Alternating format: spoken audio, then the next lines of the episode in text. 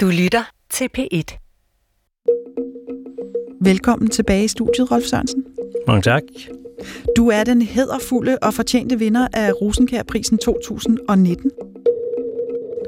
Og den har du modtaget for din enestående formidling af cykelsport gennem de sidste snart 20 år. Ja, Du har nemlig været med til at udbrede cykelsporten, således at danskerne er blevet en af de absolut mest cykelinteresserede nationer i hele verden. Mit navn er Alberte Clement Meldal, og jeg har fået æren af at være vært på de her udsendelser, hvor vi undersøger og udfolder dit formidlingstalent for P1's lyttere. Og inden vi præsenterer denne udsendelses gæst, så skal jeg lige høre dig om noget, Rolf. Mm. Fordi nu er det her jo radio, så der er ikke nogen, der kan se, at jeg sidder her med en utrolig hævet hånd i sådan en øh, flot blå skinne. Og det er fordi, at jeg siden sidst vi to sås, har været ude og lave noget, som jeg vil vælge at kalde method journalism. Jeg har nemlig været ude at cykle, og så har jeg kastet mig heroisk ned i asfalten, så hårdt jeg overhovedet kunne, for at prøve at se, hvordan Yes. det styrt. og så har jeg brækket mit håndled. Nej, nej, nej, nej. Og det har gjort lige så ondt som at føde, vil jeg påstå. og det har du selvfølgelig aldrig prøvet, Rolf. Nå, det har jeg faktisk. Nå, Altså, brækhånden. ja, men ikke, men ikke at føde. Men jeg bliver simpelthen nødt til at høre dig, fordi jeg har jo altså hørt, at du engang har kørt i mål med et brækket kraveben. Hmm. Kan du ikke lige fortælle mig, hvad der skete der? Jamen, det, det var jo faktisk det første år, jeg kørte Tour de France, Mhm. mm-hmm. hvor jeg fik den gule føretrøje, øhm, og havde den i fire dage. Og, og hvad år er det nu, vi er i der? Ja, det er jo 91, ikke? Nå. Øh, 91. Øhm, og øh, jamen, øh, lang historie kort, jeg vælter øh, og, og ryger ned, og, og ja, det første man gør selvfølgelig som cykelrytter, det er at rejse op igen og komme i mål. Der var manglet 5 km af etappen, det var sådan en sprinteretappe, så de kørte jo vanvittigt stærkt lige Og, der. og hvor stærkt er det? Ja, det ved jeg ikke. De kører vel 60 km i timen eller sådan noget, ikke? Øh, så man ryger ned, og der går... Jeg kunne ikke finde min cykel, og den var væk, og jeg får en, en cykel af en af mine holdkammerater øh, på nogle Alta, og, og bliver ligesom... Skal til mål. Jo, hurtigst muligt. Jeg skal jo ind i feltet igen, for ellers så taber jo føretrøjen, taber tid. Det er jo ligesom det, det handler om. Det er klart. Øh, så adrenalinet kører jo, og, og så sker der faktisk det, at øh, der er jo en, en, en, hvad skal man sige, en respekt for føretrøjen. Det er ligegyldigt, hvem der har den. Øh, og og øh, mine holdkammerater, de må jo ikke skubbe mig decideret, fordi så får man en bøde, og så kan man få tidsstraf og sådan noget.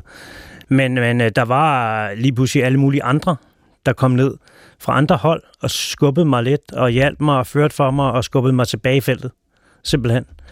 Og, og, og det ender med, at jeg kommer op i feltet og, og får samme tid som, som feltet, det vil sige, at jeg fører stadigvæk løbet. Altså øh, indtil min kilometer fra mål, indtil det ligesom lykkes, øh, der mærker jeg ikke nogen, som jeg husker smerte, stort set. Øh, så, så da jeg sidder inde i feltet der til sidst, der kan jeg jo godt se, at den er galt, fordi altså, det var et, et, et, en fraktur, som var ret kompliceret. Det vil sige, det var ja, på man kompost. Altså, det, var- det var ude af, altså nærmest ude gennem tøjen, ikke? Altså, så, så, så jo, øh, der, der kommer smerten jo. Der overdør smerten alt andet. Øh, og jeg kommer over målstregen, øh, der tænker jeg altså ikke på en gul trøje lige der. Der tænker jeg bare på smerten og bliver ført ind i ambulancen med det samme, lige efter målstregen. Og bliver kørt på hospitalet. Ja, slaget var tabt. Hold nu op. Altså, jeg må sige, at, øh, at min øh, teknik, method journalism, den har vist sig at være meget effektfuld, for jeg har dyb, dyb respekt for, at det er muligt. Øh, og jeg forstår det faktisk overhovedet ikke. Rolf, øh, vi skal tale meget mere om cykling i dag, og til at øh, hjælpe os med det, der har jeg inviteret Jørgen Let. Ja, Velkommen til dig, Jørgen, tak skal du have. og tusind tak, fordi Og hej, du vil være med. Hej, Jørgen. Ja, det har jeg godt nok glædet mig til. Jørgen, du er forfatter, filminstruktør og cykelkommentator. Og du og Rolf har været kolleger i boksen adskillige mange gange, de er ikke til at tælle. Sammen med flere andre dygtige mm. kommentatorer, blandt andet Dennis Ritter, som vi også har haft fornøjelsen af at have på besøg i den her udsendelsesrække. Jeg tror endda, jeg vil gå så vidt som at sige, at I gennem mange år har været cykelsportens tre musketerer. Det er pænt at også sige det. Ja, ikke? Jo. Og jeg tænker, at man kunne fortælle historien sådan, at Dennis har været den journalistiske hovedkommentator, og Jørgen, du har været historikeren og æstetikeren, og Rolf, du er analytikeren, som har en ekstrem veludviklet sans for taktik og for rytternes fysik og følelser. Er det en færre analyse? Ja, men der, der skal føjes det til, mm-hmm. at, øh, at der også har været to parallelle løb, forløb, eller karriere, kan man sige. Altså, jeg har jo fulgt Rolf, den historie, som han lige har fortalt dig, om styrtet i Valenciennes, og det brækkede kravben, det så jeg jo som kommentator. Sammen med Jørgen Mader. Sammen med Jørgen Mader. Ja.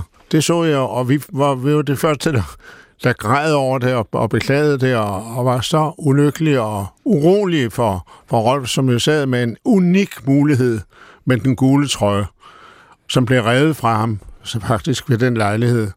Uh, så, det, så det bliver jo skægt. Sådan starter vores uh, samarbejde. Det starter, altså mens vi er kommentatorer, og Rolf er rytter, mm. uh, og, og en fremragende rytter, som vi ofte kommenterede i mål. Også som venner et par gange jo. Øh, og øh, ja, det er det. Mm. Det er to parallelle løb. Og siden mm. har vi så mødtes her i samarbejde, mm. som har været virkelig hyggeligt og givende på alle måder i kommentatorboksen. Virkelig godt. Og det samarbejde, du nævner der, det, den trio der, de tre musketerer, den er god nok. Den mm. kan jeg godt vedkende mig. Det har været et rigtig smukt forløb. Mm. Jørgen, og nu siger du selv, at I græd da Rolf brækkede kravebenet. Mm. Og, og, det er jeg egentlig øh, lidt nysgerrig på, fordi øh, altså, er det noget, du tit gør, græder, når du ser cykelsport? Øh. For, for det kan jeg nemlig afsløre for dig, at det gør Rolf. Det ved jeg godt. Det er ikke, det, det er ikke noget nyt. Jeg kan enormt godt lide, når Rolf græder over, mm. over ting, der sker i cykelsporten. For sådan har jeg det også selv. Jeg er meget grødlabil og mere og mere med årene, vil jeg sige. Altså ting, der skal ikke så meget til for at få tårne. Jo, der skal store ting til. Det er klart, det skal der. Det er jo ikke sådan, man græder jo ikke for hvad som helst. Man græder, når der er noget, der er sørgeligt, eller noget, der er meget glædeligt. Det er de to ting, som trigger altså tårer. Så jeg kender det rigtig godt, og jeg bliver altid glad, når Rolf øh, øh har den øh, tendens med, for eksempel når en dansk rytter har lavet et eller andet stort, så, så synes jeg, det er næsten naturligt. Det bliver kun rigtig godt, når Rolf græder ved lejligheden. så du bliver lige frem glad. Ja, det gør jeg. Men, men hjælper det dig faktisk også til at forstå øh, storheden? Ja, i høj grad. Af præstationerne, ja. Ja, i høj grad, det mm. gør det. Altså, Øh, helt sikkert. Altså, jeg synes, det er, det er simpelthen et... et øh, altså, mænd må godt græde. Det er det vigtigste. Det andet, det er, at man må godt udtrykke en, en, øh, en bevægelse over noget stort. Og sådan, sådan er cykelsporten for mig. Den er fyldt med store øjeblikke. Dårlige eller uheldige eller, eller heldige. Mm. Og store gloriøse øjeblikke. Og begge anledninger kan, kan være, altså begge ting kan være anledning til tårer, til altså at man græder, at man udtrykker sig på den måde. Jeg ved godt, at det er en uh, nyere følelse, fordi tidligere var det forbudt at græde for mænd i almindelighed, og ikke mindst for journalister. Uh, så, så det er noget andet, vi har fået. Jeg tror, det er noget, Rolf og jeg har fået til. Jeg har aldrig set nyt. Dennis græde. Nej. Men uh, jeg har set Rolf gøre det, og han har også set, at jeg får fugtige øjne i hvert fald. Okay. Har, altså, har I grædt sammen? Ja, om det er det samme ting. Ja, altså ja. på samme tidspunkt. Ja, det, det, ja, det har, det vi. har vi. Mit er måske bare kommet lidt mere højlydt ud. men, men, men jo jo, jamen det kan Jørgen og jeg, vi kan da øh, altså mødes, øh, og, og så snakker vi om en eller anden præstation, med det samme, ja. man nævner det. Ja, lige jamen, så, så får vi den der... Ja øh, ja, tår i øjnene simpelthen. Ja, selv uden mikrofon altså. Ja, ja. ja, ja. ja det er det, det, er det ja, altså, Rolf siger. Det er fuldstændig rigtigt. Mm. Bliver bevæget. Vi, vi, vi bliver bevæget over ting, vi, har, vi har husker som nogle store, store øjeblikke i cykelsporten. Det er nok det, man vil undre sig over, men det er det, der sker.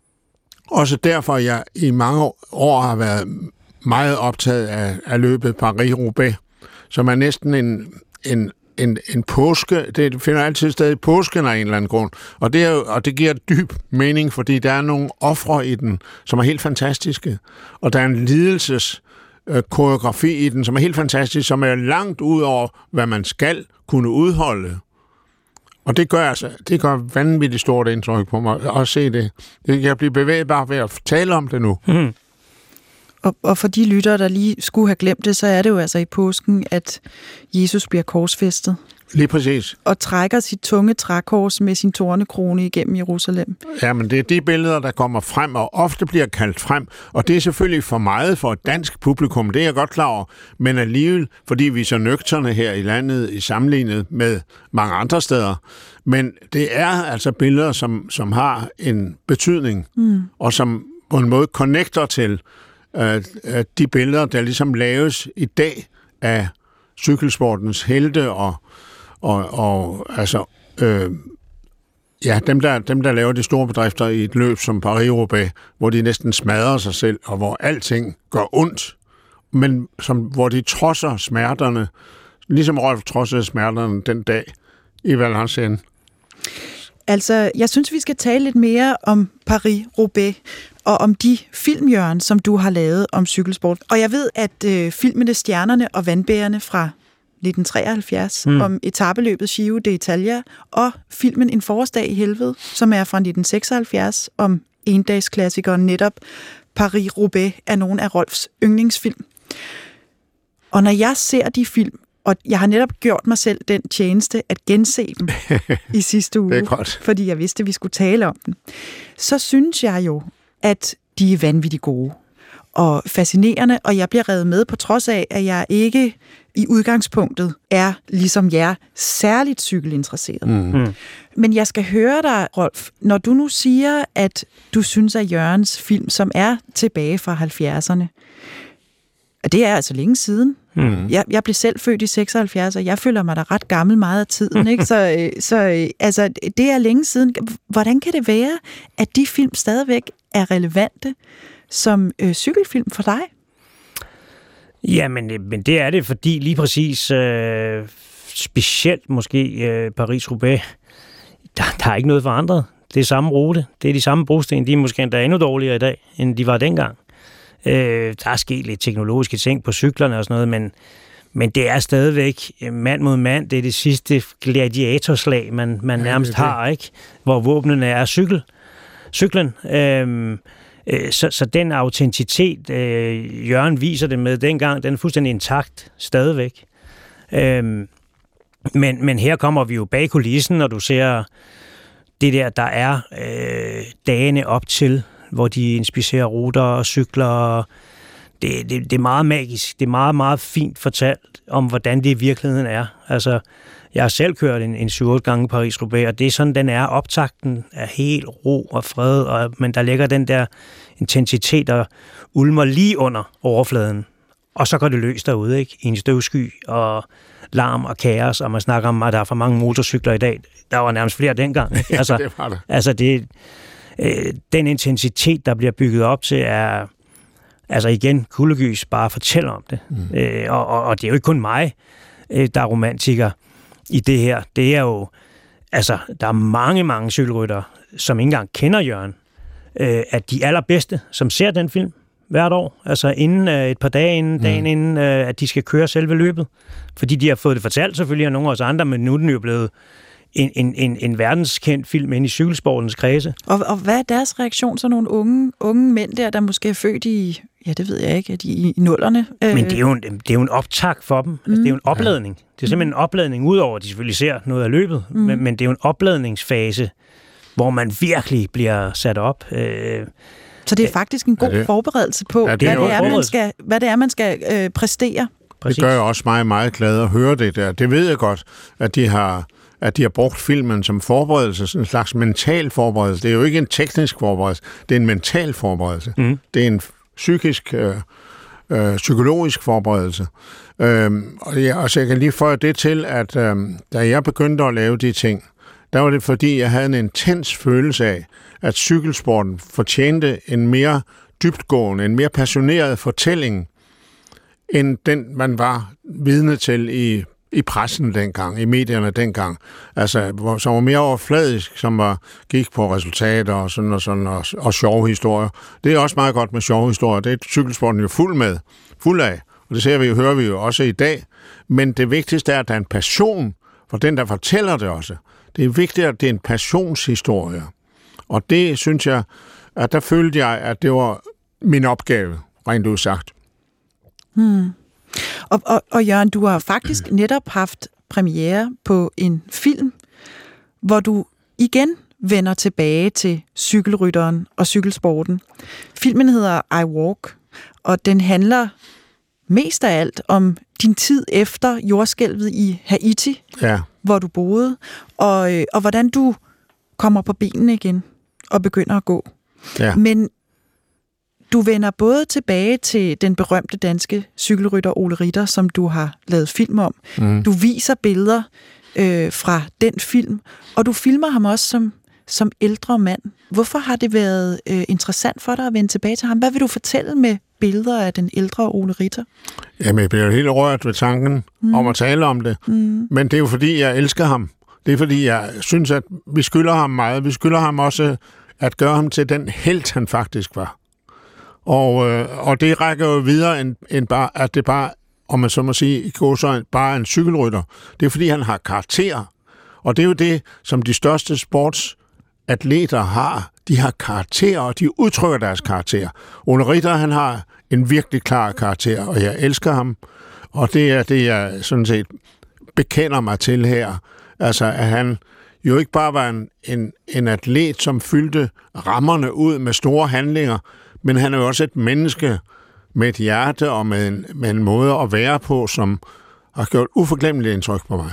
Mm. Det er det, jeg gerne vil øh, tilbage til. Så det er selvfølgelig også en, en sentimental dyrkelse af, af en held, som jeg altid har haft. Så, ja, og som ja. min egen film, som, som viser, hvor, hvor, hvor fantastisk han var som cykelrytter, faktisk. Mm. Så, så jeg, var, jeg var jo dreng, øh, hvor Ole Ritter var den store stjerne, så jeg, har, jeg har jo dyrket ham Altså, han var jo min held. Øh, og så har jeg jo heldigvis lært ham at kende siden, og det var helt sikkert. Øh, jeg rejste til Italien, gik ud af gymnasiet i 2G og rejste til Italien. Øh, og der var vi lidt i tvivl derhjemme øh, på hjemmefronten. Ah, skal man hellere gøre gymnasiet færdigt og dit og dat. Og, og, og øh, min far havde nok en lums bagtanke med, at det skulle jeg ikke alligevel. Så, så vi havde den her... Min far kendte Ole Ritter rigtig godt. Min far har også været cykelrytter selv. Var med til OL i Rom i 1960, og, men bedrev det ikke til mere. Stoppede meget tidligt. Øhm, og øh, der havde vi så den her middagssamtale med Ole Ritter, øh, hvor han sagde, jamen altså, du har alt det, der skal til. Du har støtten for familien, du har det hele. Bare sted. Altså, så er det faktisk Ole Ritters skyld, at jeg kom til Italien mm. så hurtigt, som jeg gjorde. Øhm, og, og øh, Ole havde jo selv boet dernede, jeg tror, i, i 15 år eller sådan noget, øh, omkring øh, Imola mest. Øh, og og så, så, så, så Ole er jo en, en kæmpe status i mit liv.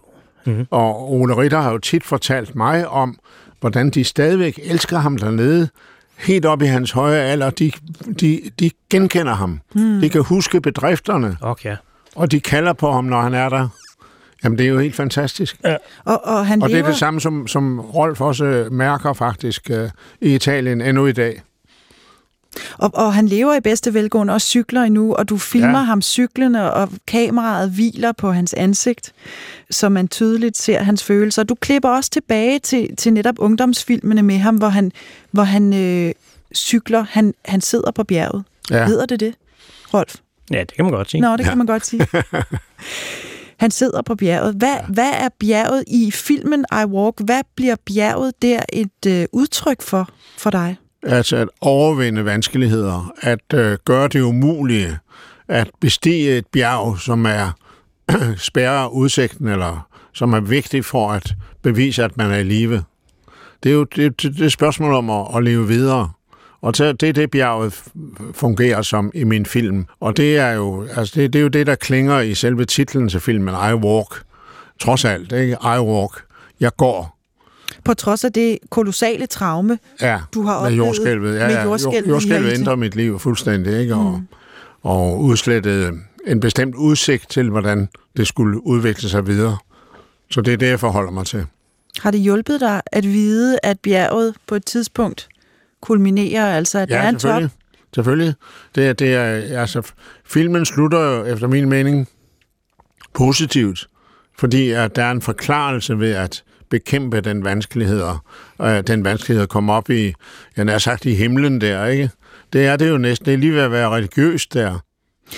Rolf, øh, altså, det lyder jo næsten som om, at Jørgen øh, kan bruge cykelsporten sådan terapeutisk. Altså det at cykle op ad et bjerg og videre på et tidspunkt, så er du nået toppen, og så begynder det altså at gå nedad. Er det noget, du også bruger i dit liv?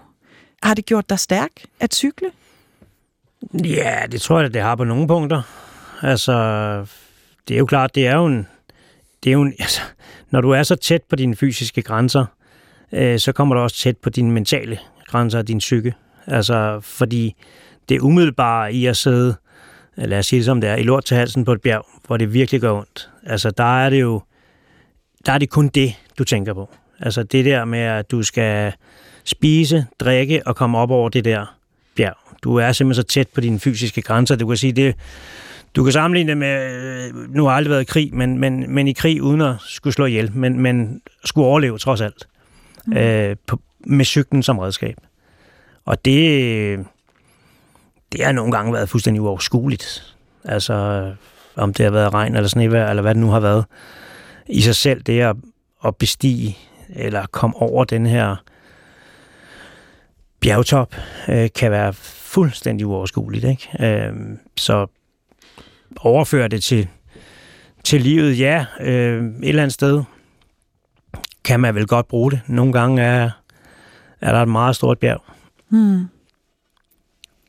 Altså for dem, der skulle sidde derude nu og være i tvivl om, hvad det er med det der cykling, der er så vigtigt, Jørgen, er, er det så muligt for dig på en eller anden måde at resumere? Fordi i din film I Walk, der bliver cykling lige så vigtigt som at elske, at øh, skrive, at rejse, at være sammen med dine børn.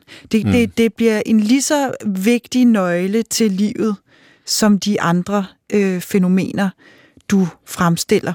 Altså, hvad er det, der gør cykling så vigtigt for dig? Jamen, det er jo nok det, at man, at man er fuldstændig blottet, man er nøgen, når man, når man udfører noget, noget som, som er udfordrende. Altså, jeg ser cykelrytterne ikke som nøgne selvfølgelig, men jeg ser dem som... Det er jo ellers en interessant tanke, sådan ja, nøgen Tour de France. Det, det gør jeg trods alt ikke. En gang var jeg ved at lave en film, hvor Ulrike skulle have været malet blå, Nå. men det er mange år siden. Det var i, i, i jeg tror, det var i... Det blev ikke til noget. I, i, i 70. Okay. Jeg, nej, det blev ikke til noget. Ej, han det, var villig. Det, ja. Han var villig til, han var, jeg har billeder af, stillbilleder af ham, hvor han har sminket fuldstændig blå overkrop. Hvor var det dit spørgsmål? Ja, ja, det har jeg også glemt. Men, men jeg tror, det var noget med, hvordan kan cykling komme op ved siden af andre så utrolig vigtige ting i livet, som at elske, at skrive, at rejse. Hvor, hvor, hvad det er, er det, der gør fordi det er symbolsk. Ja. Det er symbolsk. Det er jo, det er jo altså, øh, heldigvis er det jo sådan, at, at og specielt, det er specielt tydeligt ved de mest fantastiske atleter, at de udtrykker sig, at man udtrykker sig, man udtrykker sin appetit på livet, sin optimisme, sit, altså man bliver helt eller skurk, og det beslutter man sig næsten for. Jeg synes også, skurkene er spændende. også dem, der findes i cykelsporten, der er skurke. Der er også helte. Først og fremmest er der helte, som udtrykker sig. Mm. De udtrykker sig ved at gøre det, de gør, som viser en vej frem i livet simpelthen. Mm. Så, vel, så langt vil jeg gå og sige det, at det de gør, det er jo ligesom at overvinde smerte, for eksempel, som Rolf har vidnet om, og, og mange andre ting, og som, som bliver hele tiden bedre til at udtrykke sig, hele tiden søger forklaring ved at gøre det endnu bedre, endnu bedre, endnu bedre. Altså, de store atleter er en slags vejvisere i mm. livet for mig. Mm. Og Rolf, cykling er stadigvæk din terapi, siger du, din glæde. Mm. Har du det ligesom Jørgen? Altså, det er, det er der, du lægger din passion. Du udfolder dine øh, følelser og din, øh, din livskraft. På mange punkter, ja. Mm. Helt sikkert. Altså... Så du skal ligesom Ole Ritter cykle til, du absolut ikke kan længere? Ja, helt sikkert. Altså også fordi, uh, altså, hvor jeg kommer op i en alder, nu er jeg 55, ikke, og bliver 56, uh, jeg kan mærke, at man, ja, ja, altså, jo mindre man træner, jo dårligere har jeg det. Altså, det, Mm. det, der, der, er- det er jo sådan rent fysiologisk også. Mm. Altså, hvor stærk er man i benene, og øh, hvor stærk er man i kroppen og sådan noget. Ikke? Altså, det, du overvinder en masse øh, skavanker ved at holde dig i, i, i god form. Så, så det, det må være min mantra, og det skal man være t- til for altid, simpelthen. Men også øh, mentale skavanker. Ja, helt sikkert. Mm. Det er det er derude, at man kan øh, gøre op med sig selv, hvad, hvad det hele det, Mm. det handler om. Mm. Medicinen for krop og sjæl. Mm. Jeg tror aldrig, at jeg bliver professionel cykelrytter, selvom jeg synes, at det lyder utrolig spændende, især når I to taler om det. Øh, og det er ikke bare fordi, at jeg nu har brækket mit håndled og ikke ønsker at gentage det en anden gang overhovedet nogensinde igen. Det er også fordi, at, øh, at det ligger øh, ikke til mig at klare den slags fysiske udfordringer. Men, men Rolf, øh, du fik også Rosenkær-prisen, fordi at juryen mener, at lige præcis det, du ved noget om, altså viljen til at vinde, og øh, det at være meget taktisk, og det at være stædig og være modig, det kan bruges på andre måder i livet, i andre sammenhænge. Så næste gang vi ses, har jeg inviteret en gæst, som ikke er i cykelbranchen, men derimod i vinderbranchen. Mm-hmm. Og nu kan du så gå og gætte på, hvem det kunne være til næste gang. Ja. Mm-hmm. Mm.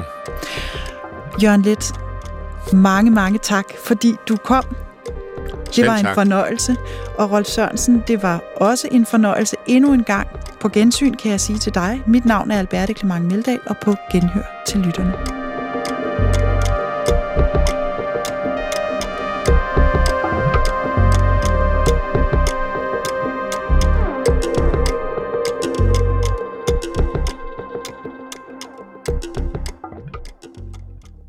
Du kan høre flere P1-podcasts i DR's radio-app. Det giver mening.